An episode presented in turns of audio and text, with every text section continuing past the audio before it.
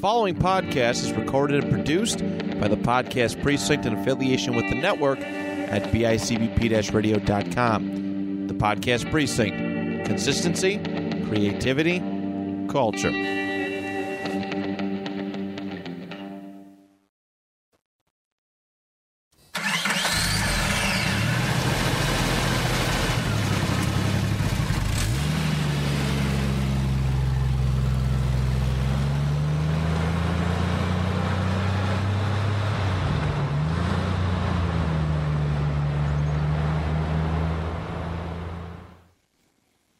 Some are saying that it really was the cops that shot those men.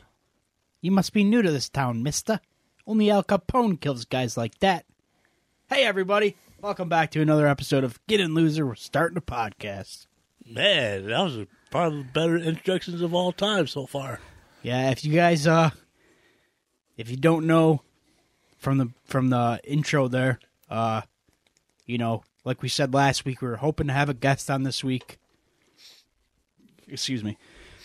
Because uh, we had a pretty cool episode that we had teed up that we wanted to talk about, but unfortunately, my brother, he was the one who we wanted to have on. Uh, he wasn't able to make it because, uh, you know, he's just been working a lot and stuff. So we're gonna try and get him on in a couple weeks, and we're gonna we're gonna dive a little deeper into everything evolving this revolving this story.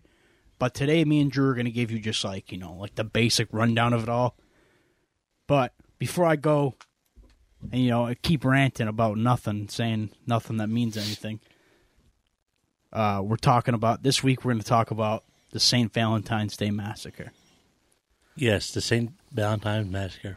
Fuck Valentine's Day is about this real holiday right here, player. Yeah, if you guys don't know, uh, the St. Valentine's Day massacre was uh, at the time one of the biggest gang violence like massacres in Chicago history at the time of when it happened, which I believe was like what was it like 1929, 1930. No, 1929. Okay, that's what I thought. But yeah, but it uh it involved, uh you know it was uh it was basically a gang violence from uh, Al Capone's gang against the gang run by uh, George Bugs Moran. So before we dive into the massacre itself, me and Drew are just going to give you a little rundown of you know the two main players. In this episode, Drew's going to play you know Oh, the uh, original Scarface, Al Capone, and I'm going to take on uh, Bugs Moran. Oh, So go ahead, Drew. Tell us a little bit about Capone. Al Capone, some sometimes known by the nickname Scarface, was an American gangster and a businessman who attended nonchalant during the prob- probation era as a co-founder and boss of the Chicago Outfits. He served seven-year reign as a crime boss. Ended it, he ended it when he went to prison at 33. This motherfucker was gangster. Well, I mean, they they were built differently back then, man. They were into some shit young. I mean, that's all they knew, basically. Man. But yeah, uh, let's get in here to a little bit of. Oh yeah, I forgot to say. His birthday was uh, January 17, 1899, and he died January 25th, 1947 as a heart attack. What a way to go. Yeah, all right, now let's get a little bit into uh, Bugsy Moran. Born on the 21st of August 1893, George Bugs Moran was a famous American mobster, bootlegger, and prominent figure in the North Side Gang that was popular in the Prohibition era. Uh, born at Adlard Cunnin, or Cunin, I don't know how to say it. He rose in the mafia ranks to be one of the most powerful and feared gangsters in Chicago. But little known fact about him, he also wasn't very smart. uh he passed on passed on in February 25th, 1957 while serving a 10-year sentence at the Leavenworth Federal Penitentiary. So yeah, man, Bugsy Moran died in prison. I think Al Capone died in prison as well. Probably. Didn't Al Capone have? Syphilis? Yeah, yeah. that's what I thought. Didn't they just make a movie about him with Tom Hardy playing Al Capone? I'm not really for sure. I'm almost positive they did. Tom Hardy. Yeah, like the dude who plays Bane. Ooh. Yeah, I'm pretty sure they did. I gotta see if there's anything about a movie about Bugs Moran. I'd like to watch it. I kind of like that guy. Do you know what's funny? Um, do you know uh, the wacky racer shit? Yeah, Remember that little group? yeah, That's supposed to be Bugs in the group. yeah. I know. it's badass, dude. Bugsy Maroon's the man, dude. Definitely. Yeah, go ahead, Drew. Let's get into this a little bit. Let's uh, the um the date of this Valentine's massacre. The I'm I'm, I'm not going to say Saint Valentine massacre the whole fucking episode. I'm going to say the massacre or Valentine or VD. don't say VD. That sounds like venereal disease. What the fuck? Just say the massacre. Oh, the massacre. Um, February, of course, happened on February 14, 1929. Uh, at the time of 10:30 a.m. Central Time. That, that if, if you guys don't know what it is, are behind us pretty much. The uh, whole setup was about uh, Al Capone was trying to go after Bugsy. Yeah. Well, but um, Bugsy had the uh, he saw the cop car. He's like, nope, fuck this shit. I'm out. Yeah, well, basically, this is this is how it went down. Basically, is after Moran had ripped off almost half of his empire, Capone knew it was the time to end all of this, so he tricked Moran into a lucrative whiskey deal through an anonymous anonymous phone call. The shipment was to arrive from Detroit at 10:30, and Moran, being a businessman, he fell to the lie that it would be a great bargain. Capone had his men camouflage in a police car and uniforms. And when they struck at the warehouse, Moran's, Moran's men thought it was an ordinary raid. And the reason Moran was literally walking down the street, like he was literally right outside the warehouse, and the reason he didn't go in is because he seen the cop car and he seen the cops, so he figured it was a raid. So he was like, "Fuck that, I'm gonna leave," and he just walked away. He he flipped up his collar and he walked the other way because he's like, "I'm not gonna get involved in that," you know. They're about to raid my guys. Worst case scenario, my guys they'll get out in a couple weeks. You know what I mean? So he turned around and hightailed it out of there. But excuse me. That was that was all part of Capone's plan. He had the he had his guys dress in police uniforms and drive up in an unmarked police car. And that was, you know, like their way of getting in there.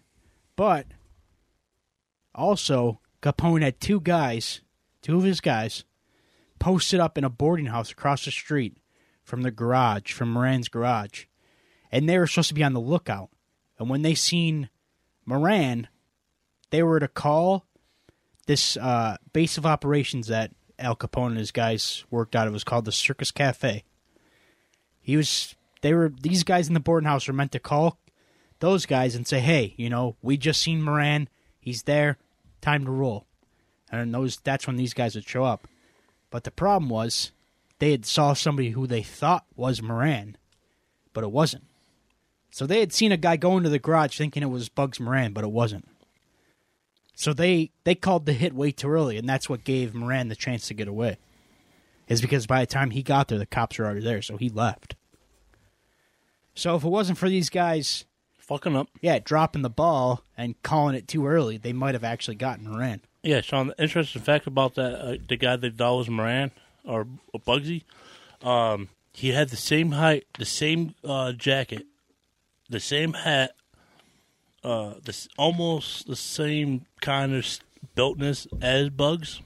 That's why he's like, the guy's like, hey, hey, hey, hey, guys, call call the phone. Hey, um, we got this situation. He's in. He's in. The Fat Eagle's in. Yeah, that's basically what they said. They said the rabbit was in the hole. Oh my, oh my God, I just thought about it. That's why he's Bugsy. Yeah, they said the rabbit was in the hole. But uh, before we get too, uh, you know, deep in all those details, uh, one of the things that me and you were talking about was pretty funny. Uh, that intro that we did, that was actually, that's what a reporter, a reporter had said after the massacre. A reporter had said to Bugs Moran, that, he, uh, you know, you know, some guys are starting to think it really was cops who killed those men, and that's when Bugs told the, um, he told the reporter, he said, "You must be new to this town, Mister. Only Al Capone kills guys like that." And it's funny because while Capone Capone was down in Florida while all this was happening. Yeah, Capone was in his mansion. Yeah, he was in his mansion in Florida. And when he was asked about the massacre, this is what he had to say. Uh, he said um, only people killed like that was Bugsy himself. Yeah. He told he was so I mean they were basically blaming it on each other. I mean, you know, they weren't stupid. They were they weren't snitches, man, you know. Yeah, But- you gotta respect that. It was like, yeah, yeah, I believe it was Bugs. And deep down, he hated his motherfucker. He, Bugs took north side. He, I think Capone took the south. Yeah, basically. I mean, and Capone had called in. He had called in two guys from New York, which he called his American kids, and those are the guys who, uh, they were the two main shooters during the massacre. with the uh, Tommy assault, uh, Tommy S- Uh. Thompson, yeah, Man, those motherfuckers. Thompson submachine gun. Yo, I, I'm talking about, dude. You've been playing the mafia games, like any kind of mafia games. If you had that kind of gun, you you'd be blowing motherfucker. Bah, bah, bah, bah, bah, bah. Yeah, I was telling Drew before we started that uh, there's actually if you could find pictures online, like obviously they're super old pictures, so the quality's not that great. But a couple of these guys were shot so point blank, like so close, that their heads were split open. Like it was wild, dude. It was insane. But yeah, uh, Yeah, um, dude. I'm just saying, if you try and get somebody, but you wind up, you know, um, wind up getting other people. I, I when I heard about the Valentine massacre, I, I thought it was like like a big old deal. I thought it was like something, uh, like hundred people got murked, but I didn't realize this was only seven people, with over seventy bullets, been spread between them. yeah. The I'm sorry. Hold on a second. Um, yeah, pretty much. Um, dude, it was just crazy back then too. And um, what year is it now, Sean? 2022. Twenty twenty two, and we got right. three, four, five, six, seven. We got seven years for the hundred year anniversary. Seven. Yeah, I'm trying to look because I I'd listened to another podcast before as like part of my research for this. I'm trying to find out. They said something on there about at the time. I'm pretty sure they said at the time it was the biggest uh, gang killing in Chicago history at the time, and it still remains one of Chicago's uh, biggest uh, massacres. And quick note on that: when Sean is looking through his notes, that that crime been unsolved for over a couple decades because how Sean said it, uh, he was because again we we pre meeting before we come in, it says it's like all right, you kill the gangsters. Us cops, we're to turn our backs for just a couple minutes, like a couple, a couple years, because we don't want to deal with this bullshit paperwork. Yeah, I mean, even even after the cops figured out that it wasn't actually cops that did it and it was a gang related killing, they just didn't care. Uh, at one point, the FBI got involved in the case, but it it went unsolved for decades, and it's still unsolved today because they just didn't care. They're like, it's gang, it's less gang killings for us to worry about. You know what I mean? Oh, definitely. Like if the gangs kill each other, we got nothing to worry about. That's basically how they seen it. I, I bet they're writing a report. Um, hmm, what's today? Uh, today's report. These people just committed suicide. That's probably some of the reports are about. Yeah, it was it was it was wild, man. But oh, here it is. Oh no, that wasn't it. My bad. Uh, Uh yeah, I mean, I can't find the exact article I was looking at the other day, but I'm almost positive that the Chicago the St. Valentine's Day massacre remains one of the largest massacres in Chicago history. probably one of the bloodiest massacres as Yeah. well. It's it was but yeah, these guys um for those of you who don't know when these these cops, you know, air quotes cops had walked in had gone into the uh Sorry, I'm losing my train of thought. Uh, going to the situation. Oh yeah, on seven members of Moran's operation were gunned down. Or yeah, when the cops had walked into the garage, when they burst into the garage, Moran's men thought it was just a regular. They thought it was just a regular. uh Fuck, dude, a regular. uh They thought it was just a regular raid, so that's how they treated it. You know what I mean?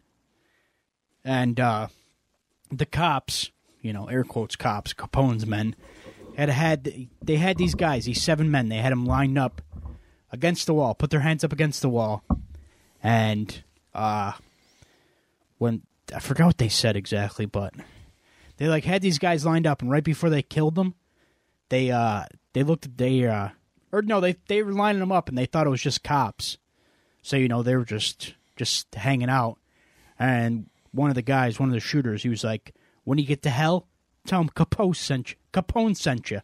And he fucking they unloaded on him point blank. Yeah, with these Thompson mach- submachine guns. And I mean, these guys' heads were split open. Uh, I'm pretty sure in the wreckage there was there was one guy, an optometrist, who had quit his job as an optometrist because he just liked hanging out with the mafia. He had no ties to the mafia at all. He had no ties to anybody. He just liked gambling with them. And Yeah. he was killed on that day too. No, Sean, just just imagine like you tell your wife like, "Hey, babe, I'm gonna quit my job. What are you gonna do? I'm just gonna hang with my boys." Yeah, I'm like, oh. it's wild. yeah, like then it's like, okay, be safe, honey. That's like, I bet he told, I bet he told his wife uh, if he was married. I, I'm just assuming he's married because back then men of that caliber was married, but don't assume. But or girlfriend. Anyway, uh, he was like, yeah, babe, I'm gonna hang out with the boys. Like, yeah, I gotta meet them at ten o'clock. By ten thirty. No, not ten. Like he told her, like as soon as she, he was leaving the house, like I'm gonna, I'm gonna take you out for Valentine's dinner that night, baby. All right, thanks for that random uh, side road that had nothing to do with anything we're talking about, Drew. That was great. Yeah, no, welcome. But uh, the victims in the shooting included uh, five members of George of Bugs Moran's North Side gang. Uh, Moran's second in command and brother-in-law Albert Kalachek, alias James Clark, was killed with along with Adam Heyer, the gang's bookkeeper and business manager, Albert Weinshank, who managed several cleaning dye- and dyeing operations for Moran, and gang enforcers Frank Gusenberg and Peter Gusenberg, who were his two best shooters. Those guys were his best shooters in his group. Uh, two collaborators were also shot Richard Reinhardt H. Schwimmer, a former opti- optician who turned gambling and gang associate, and John May, an occasional mechanic for the Moran gang. Uh, Chicago police arrived at the scene to find that victim Frank Gusenberg was still alive. He was taken to the hospital where stu- doctors stabilized him for a short time, and police tried to question him. He had sustained 14 bullet wounds. Like, they laid into these guys, like an entire clip into seven guys. Uh, like seventy bullets or something. Uh, the police had asked him, asked him who did it, and he replied, No one shot me. He died three hours later. Yo, you wait, hold on. You telling me he he definitely lived by the code for sure. Oh, yeah, they all did. No, he, did, he wasn't going to snitch. He's like, I'm probably going to die here right now, but I ain't snitching. That's Look- not me. But be like, sir, um, you got bullet holes in you. Mm, nah, that wasn't. And I mean, obviously, because of what these guys had said to them before killing them, this guy knew that it was Capone. He knew. He knew it was Capone. But he's like, I'm not going to snitch. That's not who I am. I ain't no snitch. But uh, after after the massacre, uh, Al Capone was widely assumed to have been. Or, well, first afterward, they didn't even assume that it was Capone because of the outfits the guys were wearing. They thought it was cops, so they didn't even suspect Capone for a while. But once they finally did get along to realizing it was a gang shooting, uh, Al Capone was widely assumed to have been responsible for ordering this massacre, despite being at his Florida home at the time. Uh, the massacre was an attempt to eliminate Bugs Moran, head of the Northside Gang, and the motivation for the plan may have been the fact that some expensive whiskey illegally imported from Canada via the Detroit River, had been hijacked while it was being transported to Cook County, Illinois. Uh, Moran was the last survivor of the Northside gunman. His succession had come about because his similarly, similarly aggressive predecessors, Hymie Weiss and Vincent Drucci, had been killed in violence that followed the murder of original leader Dean O'Banion. So, I mean, Bugsy was basically it. He was, basically all that was left. Al Capone wiped out the rest of his guys. Yeah, that's some gangster shit right there. Oh. So I mean, you know, I mean, obviously the main target was Moran, but in a way, Capone kind of got exactly what he wanted. Moran was no longer a threat to him because he had nobody left. It was just him. Yeah, I'm just saying, if if Moran didn't like Capone, will you, will you ever work with him, with the man? These guys were like full blooded, like about that life, dude. So they, if you had an enemy, even if you didn't know why he was your enemy, he was your enemy. Oh fuck yeah! And I mean, you'd you'd liable you'd liable to stab in the back the first chance you get. You know what I mean? These guys didn't fuck around, man. They're not like these air quote gangsters these days. Those guys were like, they were about it, man.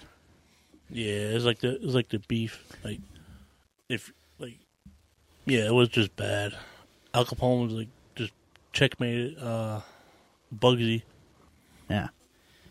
But uh a couple different things contributed to why they had planned to kill Moran when they did. Uh, earlier in the year, Northsider Frank Gusenberg and his brother Peter unsuccessfully attempted to murder Jack McGurn. Uh, the Northside gang was complicit in the murders of Pasqualiano Patsy Alardo and the and Antonio the Scrooge Lombardo. Oh my god. These guys got the fucking sickest names, dude. What Antonio the badass names. Scrooge. Uh, both had been presidents of the Union Sil- Siciliana, the local mafia, and close associates of Capone. Moran and Capone had been vying for control of the lucrative Chicago bootlegging trade. Moran had also been muscling in on Capone on a Capone run dog track in the Chicago suburbs. Uh, he had and he had taken over several saloons that were run by Capone, inciting, insisting that they were in his territory. So I mean, like we said at the beginning of the episode, uh, once we can finally get my brother on here, we'll dive a little deeper. You know, we'll do a we'll try and do a whole episode on like the rise and fall of Capone, and then you know the rise of Moran too, just to give you guys a little bit more details of it. But I mean, I know like I know like the basic history about this kind of stuff, but like my brother, he's like a mafia encyclopedia, so we'd kind of rather wait for him before we do a deep dive episode into that stuff. But the St. Valentine's Day massacre is just so cool that me and Drew wanted to talk about it because of you know Valentine's Day being Monday. So we figured we'd at least give you like a little rundown history of it on this episode, you know what I mean, and then at a later episode, hopefully in a couple weeks we can do a more deep dive into it. Oh, definitely for sure. But uh, all right, Drew, what do you want? Let's let's go. What are you talking about? I'm talking about um, within days, Capone received a summons, some, summons, some, Summons. summons to testify before Chicago grand jury on charges charges of federal prohibition violation. But he claimed to be unwell to attend.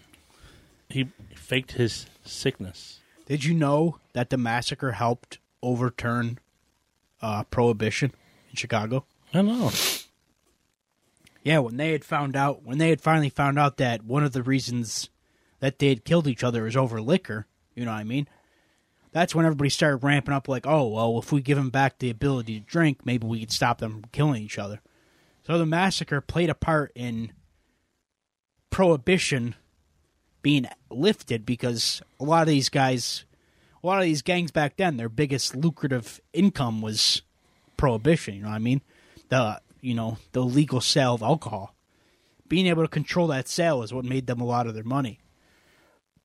So by the government overturning prohibition, it hit a lot of these guys, you know, right in their biggest business. Oh, oh fuck yeah. So, in trying to kill Moran, Capone kind of fucked himself. And It's you know it's pretty wild, man. It's pretty wild what the what the uh, consequences of your actions. It's pretty big, pretty pretty big. All right, here's here's here's a, here's a few facts about the massacre. Chicago in the 1920s became the became the base for legal activities of rival gangs of uh, mobsters and gangsters until 1920.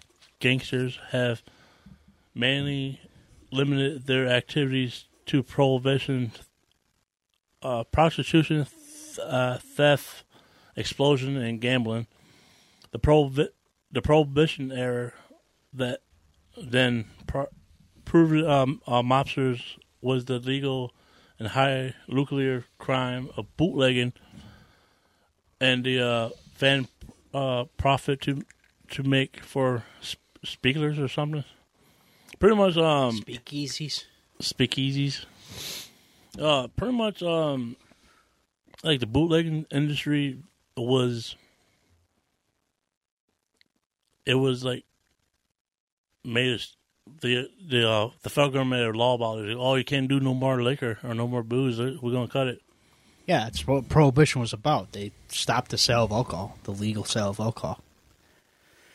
That's why a lot of mafia got into bootlegging and shit like that because there was such a big business in it because they were able to control the sale of alcohol. And they'd be able to pocket it, you know what I mean? That's why the government was like, "Oh, well, we'll overturn it. Then you can't control it anymore. Maybe we, you guys will stop killing each other over it." Man, they're still killing. each other. I mean, yeah, they're always going to find reasons to kill each other, but they, you know, they were just doing what they thought was, you know, what was going to help. Hey, I was I was right about that. Uh, Bugsy Boys was in the north, and Capone Boys was in the south. It was it, that's like that. It's like that today, but less violence. Um, These gangs nowadays aren't as violent as they were back then, dude. Let's be honest. yeah, I mean, they are, but it's for stupid reasons now. Back then, it was business. It's all about business. Now they'll fucking kill you just for looking at them. listen, I'm sure, I'm sure I'm going to upset a lot of people. I feel like this is going to be two weeks in a row where I'm going to say Oh a very controversial opinion. But gangsters these days, you're kind of little bitches compared to those guys. Let's be honest. yeah, Sean. Uh, yeah, but I mean, it's true though. You got to be. Let's be honest here. no, I'm talking about these gangsters in our city. But No, I'm not talking about gangsters everywhere. Compared to those guys, compared to guys like Capone and Moran, these guys nowadays are kind of little bitches. yeah, Let's be honest. Yeah, but they're they're probably still talking about like these gangs like nowadays. Yeah, they're how Sean said it, little bitches, but they're fighting over drugs and money right now as well. Yeah, but I mean, like guys like Capone and Moran and all you know, all those big names. They were like gangsters, but like they did it in like a they made it. They made like being a gangster kind of classy. You know what I mean? Oh, definitely for sure. That's why so many people were like, "Oh, you know, uh, wish we could dress like they did back in those old gangster movies." Because those made those guys made being a gangster look fucking cool. Oh, they made you want to be a gangster because of the way they, you know what I mean? Oh, definitely for sure. Like, hey, catch you, see, catch you, see. Like, yeah, I mean, back then you still had the same chance of walking out the door and getting fucking shot up, but back then there was like a class about it. It was like a very classy thing, kind of. It wasn't like super messy like it is nowadays. I feel like. I mean, that's just me. I don't know. That's just me, though. Um, another, um, I'm a, another fact. Capone wanted to extend his territory to cover the whole Chicago and double the sixty million per year he racked in. Mo- Motivated for orders the same same van, van, uh, massacre. Sixty or six? Sixty. Holy fuck! Sixty million dollars per year. That's Jesus Christ! yo. You know how much money that? That's like uh, roughly half half a billion right now. No wonder that motherfucker has a had a mansion in Florida. Um, Fucker. Yeah, the uh, the gangs on Clark Street was using uh, director points for the Northside Liquor, often f- frequently by Bugs. It was believed Bugs had been set up by Capone. Yo, I'm just saying, like, like if me and Sean was rivals, like I told him, like, hey, dude, I got a bit, I got a good business opportunity for you. You should come, you should come to this little location.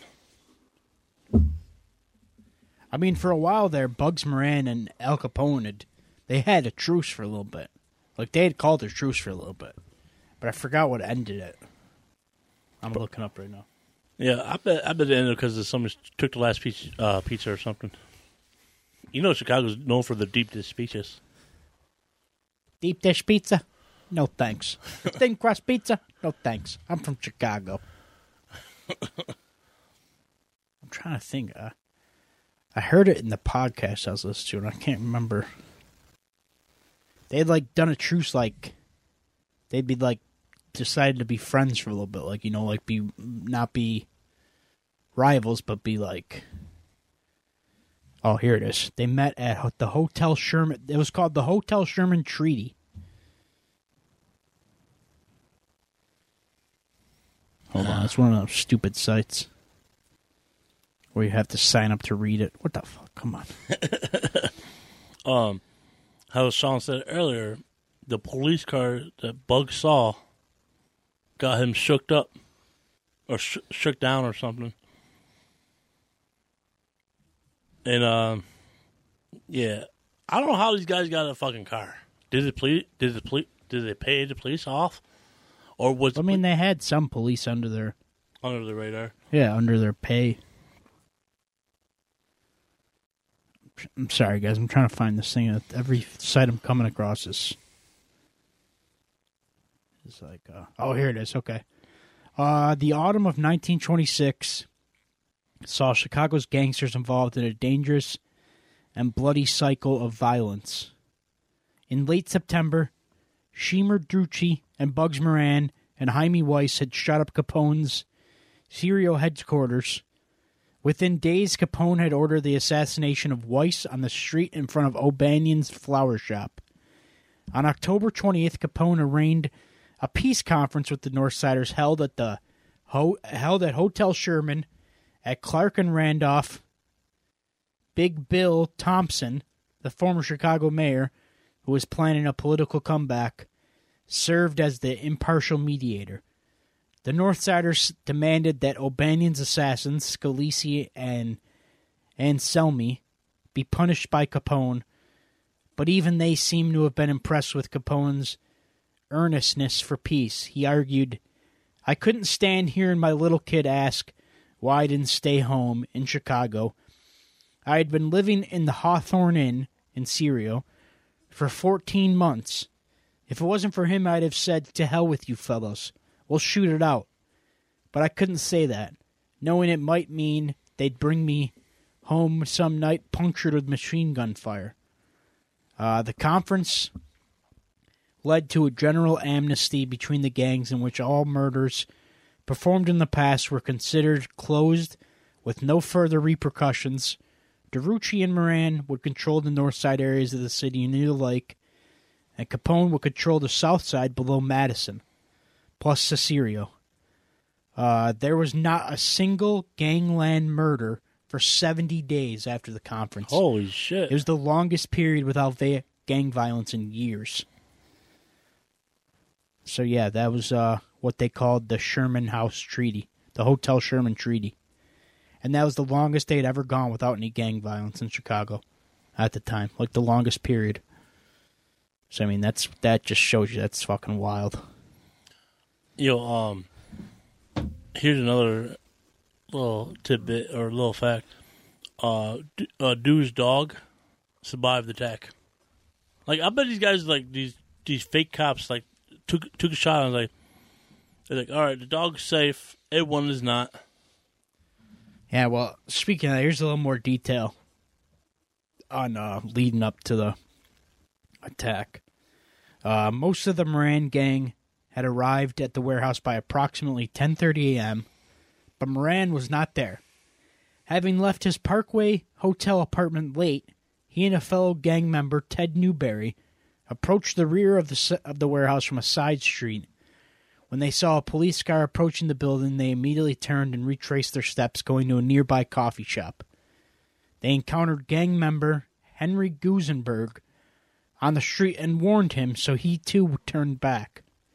Northside gang member Willie Marks also spotted the police car on his way to the garage, and he ducked into a doorway and jotted down the license number before leaving the neighborhood.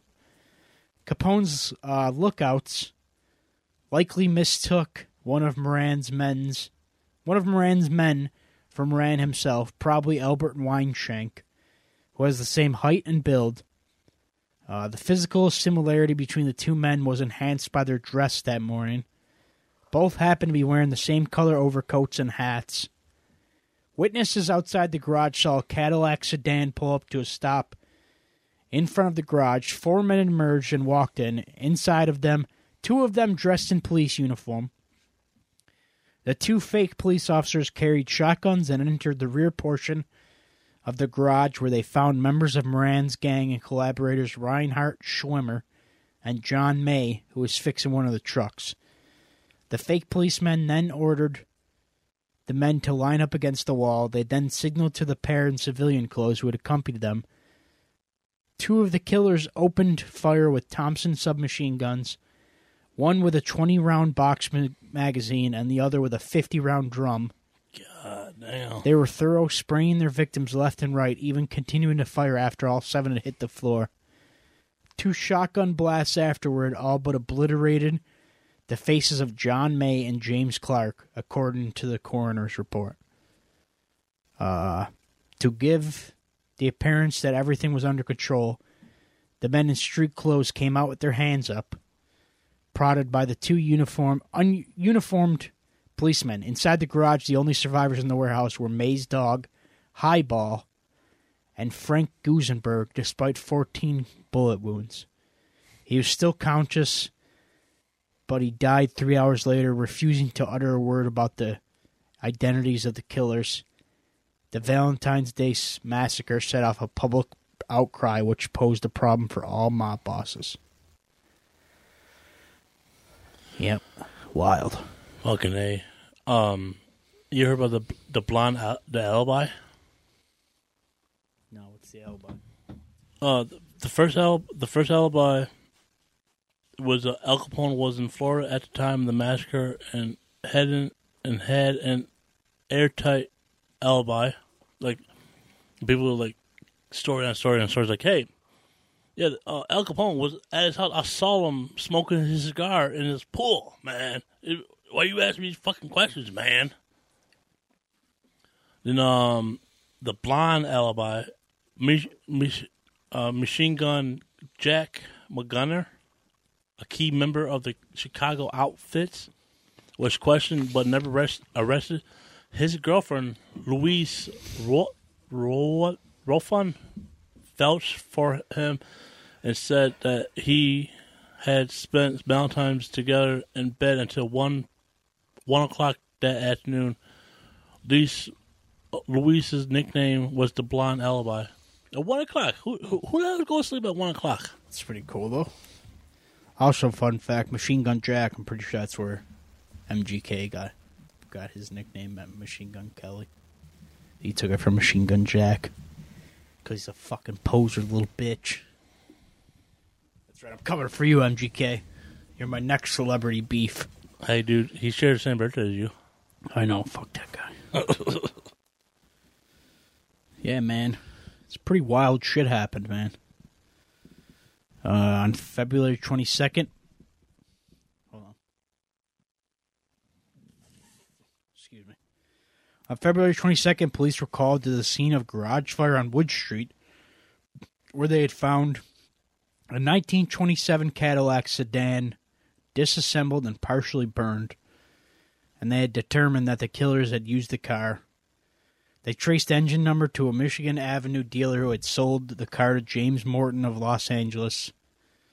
The garage had been rented by a man calling himself Frank Rogers, who gave his address as 1859 West North Avenue. This was the address of the Circus Cafe, operated by Claude Maddox, a former St. Louis gangster with ties to Capone, the Purple Gang, and the St. Street and the St. Louis gang Egan's Rats. Egan's rats. Uh, one of the funny things about one of the cars they tried to get rid of, the one that they tried to that they disassembled and tried to cut up every piece. The guy who was working on that car, when he was cutting up the car, he cut into the fuel tank, and the car exploded and he set himself on fire. oh my fucking. So he was like, they said they s- uh, witness said she saw him running away from the car on fire. Yo, I'll be like, what the fuck? So these guys weren't very smart. Yo, you know who these guys kind of remind me of? Remember uh, in Hawkeye, uh, the track shoot, the Ah, the tracksuit mafia. yeah, that's got where they call everybody. They say bro all the time. yeah, bro, Why you uh, do that, bro? We do that for bra. Why you hurt me, bro? yeah, this shit was too funny. That that was part of like how Capone's boys and uh, Buggy's boys was like. I mean, yeah, I mean those gangsters back then they weren't very bright, obviously. Like, hey. Um. Oh, J. Edgar Hoover. Hoover. Hear about that one? No, let's hear about it, Drew. All right. Uh, the publishers and sources of Al Scarface Capone, who brought him the unwanted attention of the federal government, uh, J. Edgar Hoover, director of the Prohibition Bureau, a bureau, bureau. That's a fucking stupid word. Understood the publicist's value of taking out Al, Al Scarface Capone, J. J. Hoover, and the newly elected President Herbert Herbert Hoover. I never knew they were brothers. Was determined to end the career of Al Capone. Yeah. That's fucking crazy.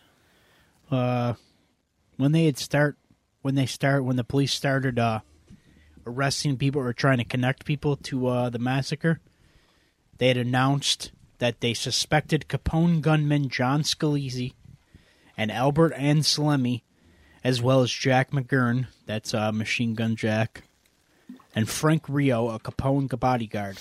Police eventually charged McGurn and Scalise with the the massacre. Capone murdered John Scalise and Anselmi and Joseph Hop Toad Guenta in May 1929 after he learned about their plan to kill him.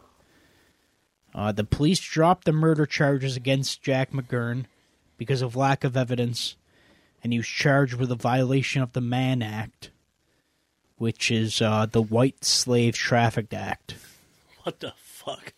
uh, an act to further regulate interstate and foreign commerce by prohibiting the transportation of therein for moral purposes of women and girls. But right after being released on those charges, he went and took his girlfriend Louise across state lines to marry her. And you know why he did that? Because back then, if you were married, or I mean now, if you're married, you can't subpoena a spouse to uh, come in court and, you know I mean, like speak against their spouse. Like it's against the law.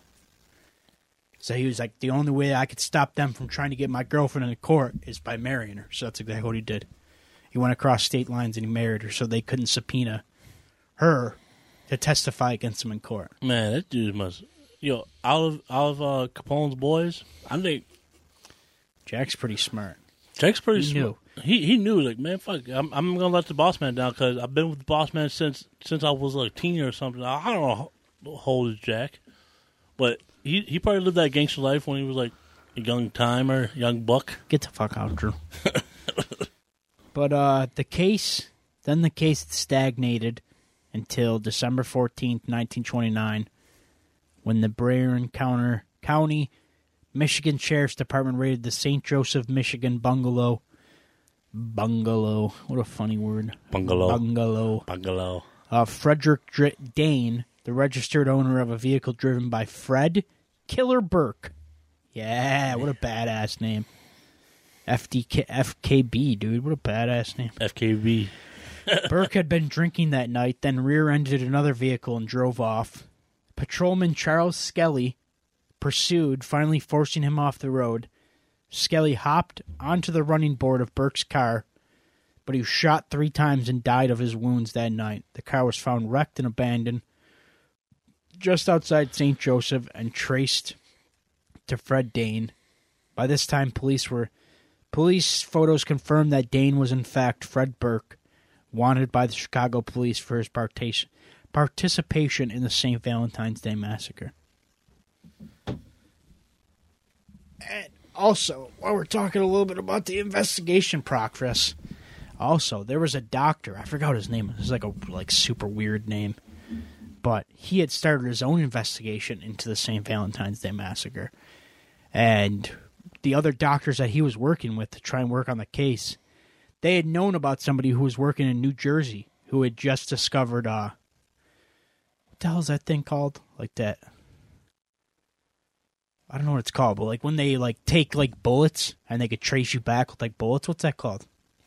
Uh, yeah. Uh, It's like something they do with like they they like I don't know, they do s- oh, it's talking about like like if I had like it's pretty much like if I shot you, uh, that bullets will go to, like they'll find out like this. Yeah, certain- they shoot a gun to find try and figure out which bullet it matches up with the bullet that was used. yeah.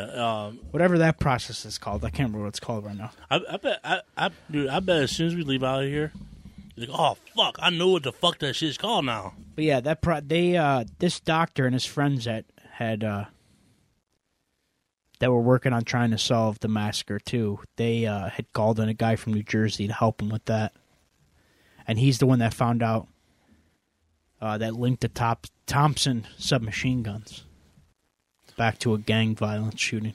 Oh, dude, it was like as soon as they like, I'm sorry cutting you off, but as soon as they find out the bullet, is like all right, they go in their little database because back then they got to write it down. They go back in the database, like all right, this is uh, a Smithsonian Western, uh, forty five.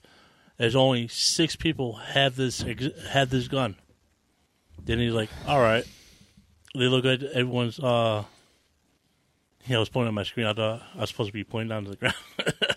They'd be looking at um, be looking at the people's names. Like they'll question them. They'll bring them in and question them. Oh, I just farted. I'm sorry. And um, most of the time, if like, like if there's just like I was saying, six people, and one person shot the gun, they're gonna have to take the gun and examine it because uh, when you shoot when you shoot a gun, sometimes it will leave uh, residue. You can tell how long how long the gun been shot, if it been cleaned, if it just got recently shot, or you can tell by the hand sometimes because of that residue on your hand. Yeah, the gunpowder residue. Yeah. Yeah. But uh when uh the police had raided Burke's bungalow, they found a large trunk containing a bulletproof vest, almost thirty-two thousand, three hundred twenty thousand dollars in bonds, recently stolen from a Wisconsin bank, two Thompson submachine guns, pistols, two shotguns, and a thousand rounds of ammunition. St. Joseph authorities immediately notified the Chicago police, who requested both machine guns. They used the new science of forensic ballistics. That's it. Forensic ballistics. Forensic ballistics, that's it, to identify both weapons as those used in the massacre. They had also discovered that one of them had been used to murder New York mobster Frankie Yale a year and a half earlier. Unfortunately, no further concrete evidence surfaced in the massacre case. Burke was captured over a year later on a Missouri farm. The case against him was strongest in connection to the murder of Officer Skelly, so he was tried in Michigan and subsequently sentenced to life imprisonment. He died in prison in 1940. So yeah, when they had uh, when they had finally caught up to that Fred Burke guy, they knew that they couldn't stake. Well, I mean, they didn't really care about trying to charge him for the massacre. They were like, "Fuck, he killed a cop. We're charging him for that." So that's what they charged him for. So then he never stood trial for the massacre ever. Yo, um, go back to my uh, little f- facts I got right now. Uh, a special squad of agents, the un- the Untouchables, headed by Eli Ness, brought down Al Capone. Al Capone, not for his violent crimes, but for a tax evasion. Like how the fuck, how the fuck did uh they can never catch this guy? But he was like he did the he did the massacre. He set the massacre up and he did other gangster shit. But to get him on tax fraud. Like what the fuck? Yep. They probably didn't have enough evidence on Capone. That's that that right, that right there. We might talk about Capone later on, uh, with with uh, his brother, because I I think Al Capone's probably one of my favorite uh, gangsters right now. That's funny that you bring that up. That that's what they got uh Capone for. You know what they got Bugsy for? Know what? Bank robbery. For trying to rob a bank. Uh that landed landed him in I already said this, yeah, landed him Leavenworth Federal Prison. Uh, he was released in 1956, but was then rearrested for an earlier bank robbery, What the fuck? and then he died in prison. And, um, here's my last fact. I got written down. Neither Al Capone, non any other gangsters were convi- convicted of the St. Valentine's Massacre to this day. It remains the most famous unsolved crime in American history. That, that's real interesting because if you think about it, I never knew that just now. But we remember our Jack the, Jack the Ripper rip episode? Jack the Ripper. Jack the Ripper uh, episode. It was the most. Uh, that was the un, the most famous unsolved crime in London. Now we got our most in American history. Yeah, and they uh, Moran died of lung cancer a few months into his ten year prison sentence. Does it say how, how old uh, Capone was when he died? Do you know? Uh, let me just look the. I, I did. Uh, it was. Uh, um, Capone was like forty eight. Are you just guessing, or do you actually know? Uh, he was born eight. Uh, he was born ni- uh, eighteen ninety nine, and he died. In, ni- no, eighteen ninety nine, and he died in nineteen forty seven. Let me just go up. Let me just look. him- Yeah, eighteen ninety nine to uh, uh, nineteen forty seven. Doesn't just tell you what age he was. No, That's fucking stupid. uh, fuck it is stupid. Oh, 48. Yeah, I was right. He was forty eight. Oh well, I guess Bugs Morani, Bugsy Moran, won in the end. He outlived Capone. Bugs Moran died sixty three. Yo, j- dude, dude, just think about it. Al Capone went to prison at 33 for tax evasion. Yes, my guy wins. No, my guy loses. Bugsy Moran outlived the great Al Capone, but died horribly, horrible death from lung cancer. Oh my God. Um. yeah. Got any other facts you want to talk about? let me just. Let me fucking just tired, dude. They got me on new medicine, or I'm again. ridiculously tired. Yeah, they upped my dosage from five to ten. Hmm. Um. Yeah, dude. Dude, like I, I, as I said here earlier in the episode, I don't like Valentine's Day because Valentine's for me is not about. Uh, it's not about giving candy, giving flowers, or whatnot. It's about the massacre of Chicago, nineteen twenty nine. Hey man, Bugs Moran was not a bad looking dude either. Like as far as like gangsters go, you'd think he looked weird, but he doesn't look that weird. Yo, well, the, um, I, I know this is not like relatable. Was J. Edgar Hoover was buried? Supposedly, his body is buried inside uh, the football stadium.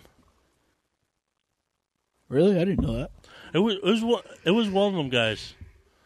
It was a gangster that was buried inside. It was like a, a famous person was like supposed his body is buried inside a football stadium, like New York Hmm. Stadium. That's interesting. I mean, there's a lot of big names involved in all this shit, man.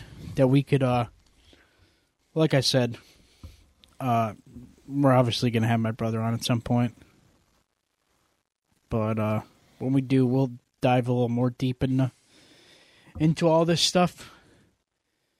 And I mean, I'm not. Gonna, I'm gonna be honest with you guys, man. I'm kind of out of my element here. I don't really know much about mobsters, so Man. that's why you know this episode wasn't the best. It, it was it wasn't it was the best, but it wasn't. But I mean, it's like out of my wheelhouse, so I wasn't really prepared for it. You know what I mean? It, Like it- I was, I was banking off the fact, hoping that my brother would be here because oh, we could be talking. he's he's fucking great at this kind of shit. But I mean, you know, it's it's all right. He had some shit come up. It's no big deal. You know, he'll be. You guys will see him. You guys will hear him out a lot in the coming future. He's gonna, you know, be stopping in a lot. Yo, I just found out how uh, J. Edgar Hoover died, a heart attack. Yeah. God damn. Bugs Moran's shoe size was eleven. He wore an eleven. That's wild. Man, he got some big feet. Well, I got big feet. Al Capone, Pretty Boy. Al Capone, Pretty Boy Floyd, Bugsy Siegel, Babyface Nelson, Johnny Torrio, Dean O'Banion, John Dillinger, Clyde Barrow, Claude Maddox were just a few of the people that Bugs Moran worked with. Yo, Bugs Moran didn't look. He didn't look ugly. Ugly. He didn't look good. He just looked.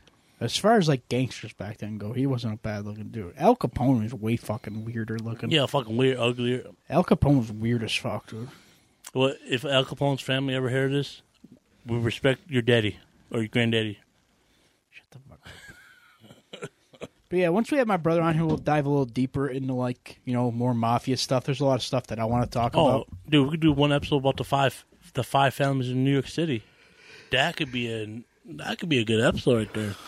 Yeah, I mean we'll dive deeper into that kind of stuff. You know, I mean I was just kind of out of my wheelhouse here, so I kind of just went off basic like knowledge that I knew, and then a little bit that I picked up from this uh, podcast that I listened to. But uh, we do got a really, really good episode planned that me and Drew were just talking about on the way here. So like I'm super excited to talk about. It might be our first parter. Yeah, it might be our first split episode. We're gonna have to wait. We gotta we gotta hold off a little bit because um that one we definitely want to try and have a guest on for because it's a really good one. So we got to try and figure out uh when we're gonna do it because I think that episode won't count as a week for one of us. You know what I mean? I think that's gonna be one of our together episodes where it kind of just counts as like a dual episode. You know what I mean? Oh, definitely. So I'll have to try and figure it out and try to have some try and find somebody good to come on and talk about it with us. It's gonna be uh it's gonna be a pretty deep episode. It's gonna be wild. Might uh might might ruin a little couple childhoods. Dude, That's for sure. I mean it definitely ruined mine when I found out. yo, I did not know he like he told me about this like a week ago. Like, all right, I'd be down, There's some deep shit, dude. dude. I re, I re got There's- one- I re got There's some subject. deep rabbit holes, dude, that you can go down with this kind of shit. Yo, it's wild. I re got I re got one little part I'm, wa- I want to do about. It's wild, dude. It's some intense Fuck shit. yeah. Yeah, dude. And then we could do a whole nother one about the, cl- you know, about the bigger company. That's a whole nother separate episode, like we were talking about. We don't know what big company you're talking about. You talking Yeah, I don't want to tease too much for you guys and get you mad because we don't know when we're gonna do it. But yeah, I mean, you know, that's that's what we got for you. So, anything else you want to say, Joe? What's the time check? Give me a time check. Oh man, time check. Fifty minutes. 50? Fifty-eight. Oh, 10 seconds. perfect. Dude, dude, what, dude, that so was close to freedom. uh, almost so close. But um, Wait, real quick side note, guys. I don't want you to think that when I asked you for a time check, it's because I don't want to be here. I love doing the pod. I love being here. I love putting out content for you guys. But you got to understand, we don't eat until after the podcast is over. So I'm always starving by the time we get to like the middle of an episode. So that's why I'm always so excited when it's almost time for us to pack it in because then I can go fucking eat because I'm starving because I'm a fat bitch. But go ahead, Drew. Say what you want to say. Um, I got like a little quote. There is no concern between happiness and amount of money. What? Uh, I was, I was, I typed in. I That typed, didn't make any sense. I know, but I was, I was just typing in like Valentine Day massacre quotes or something just right off my head. I'm trying to think of like some other big names we could talk about in a mafia episode. There's Or- a lot, dude. There's tons or- of big hey, names. Or we could also talk about uh, Godfather. Yeah, we can talk about that, I guess. Oh man, you just now you got. Could you could break that down to, I don't know, like with Godfather, Goodfellas, and all the gangster kind of movies. Oh, I mean, we could do a whole separate episode about like media based, like gangsters. Yeah, Like you know, doing like episode where we talk about like gangster movies, like talk about like Sopranos, shit like that. yeah. How But I'd have to watch Sopranos. I never watched it from start to finish. I've watched like bits and pieces. I've never watched start to finish though. and and we could talk about the mo- the most recent gangsters like uh, El Chapo. All right, all right. Before before we leave, Modern day gangsters. yeah, before we leave, uh, we talk about modern day gangsters. Uh, we we could talk about the uh, whatever you guys want to hear about. There's some good. There's a thing I'm trying to think of what it is and I can't remember. The Iceman or something like that. Oh, the Iceman. I remember hearing a podcast episode about him once. Pretty good. We could talk about guys like that. I mean, there's tons of fucking gangster. I mean, when it comes to mafia, man, there's no shortage of episodes. I mean, we could do a full blown episode on what, you know, New York State was like back in the old mafia days Yo, when the mafia ran this place, oh, dude, and how it was probably better than it is now. Just saying. and Ve- and we could talk about ties, how the Vegas mafia, like how the ma- like the, the Italian mafia has ties in the Vegas. Yeah, I mean, there's mafia history in general is just so deep, dude, that you could probably do an entire podcast of just mafia, Dude, like the Mafia Boys. yeah, the mafia boys, Well, that's a good name. Write that down. mafia boys, The Mafia Boys. chopping cheetah. Mafia hey, quick boy. little side note, like super out of left field. But you know what I found on my computer the other day, Drew? You know what? Our show.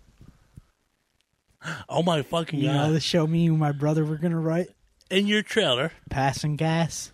passing gas, What a great name, dude. We should have. Why did we never go through with that? It's such a great name. Uh, dude. But that's Dude, that could be like an adult animation like Rick and Morty, dude. It'd be perfect. wait a minute. How about your other show? Oh, Mr. America and the Freedom Fighters? That's a more family friendly show. Yeah, But You got- like Passing Gas could be like a Rick and Morty, dude. That show would work so great as animation. I seen it, and I'd take a picture of it because I'm like, man, I remember this. I remember sitting in my trailer, the three of us, when we were like keyed in on making an episode, like making it actually happen. Like we were hyped. man. I was like the boss man or something. Yeah, your name was Ziggy. Yeah, You wanted your character's name to be Ziggy. dude. uh, Why? I don't know. Yeah, you were Ziggy. Uh, and your name was Z- uh, Scotty. Went by Scoot. It was Scoot. You were Ziggy, and I called myself Reggie. And the first episode was going to be my origin story about how I had superpowers. Remember, you guys were going to follow me home from work one night and find out that I'd been fighting crime as a masked vigilante named Young Turk. All right. idea. That's still gonna happen. We're gonna do that one day. But uh, we're gonna head on out of here. I'm gonna go eat because I'm fucking starving. Like I'm legit foaming at the mouth. I'm so hungry. Food. But uh, before we get on out of here, I wanted to leave you guys. I got a little quote I want to leave you guys with. Perfect little ender for this episode. And it is uh, what? You know. Oh my god, dude. Hold on a second. Drew's fucking ridiculous. Man, sometimes I'm, sometimes I'm here, sometimes I'm like a space mutant. But it's all one love out here. Oh, I forgot what it was. Hold on. But um, I was saying, uh, I I definitely did appreciate this episode because every you guys saw on every fucking Valentine's Day, I'm always preaching the choir. Oh, it's not about the love and shit. It's about the massacre. It's about the massacre. It's funny because it actually popped up in my Facebook memories on Monday, What? like like me posting something a couple years ago about the massacre. That's funny. You got uh, it? Yeah, I got it. All right. Well, this is my little send off for you guys. Thank you for listening to our St. Valentine's Day Massacre episode. And I guess the one thing we could all learn from this is I guess crime really doesn't pay. At least not on St. Valentine's Day. Thank you for riding along, losers.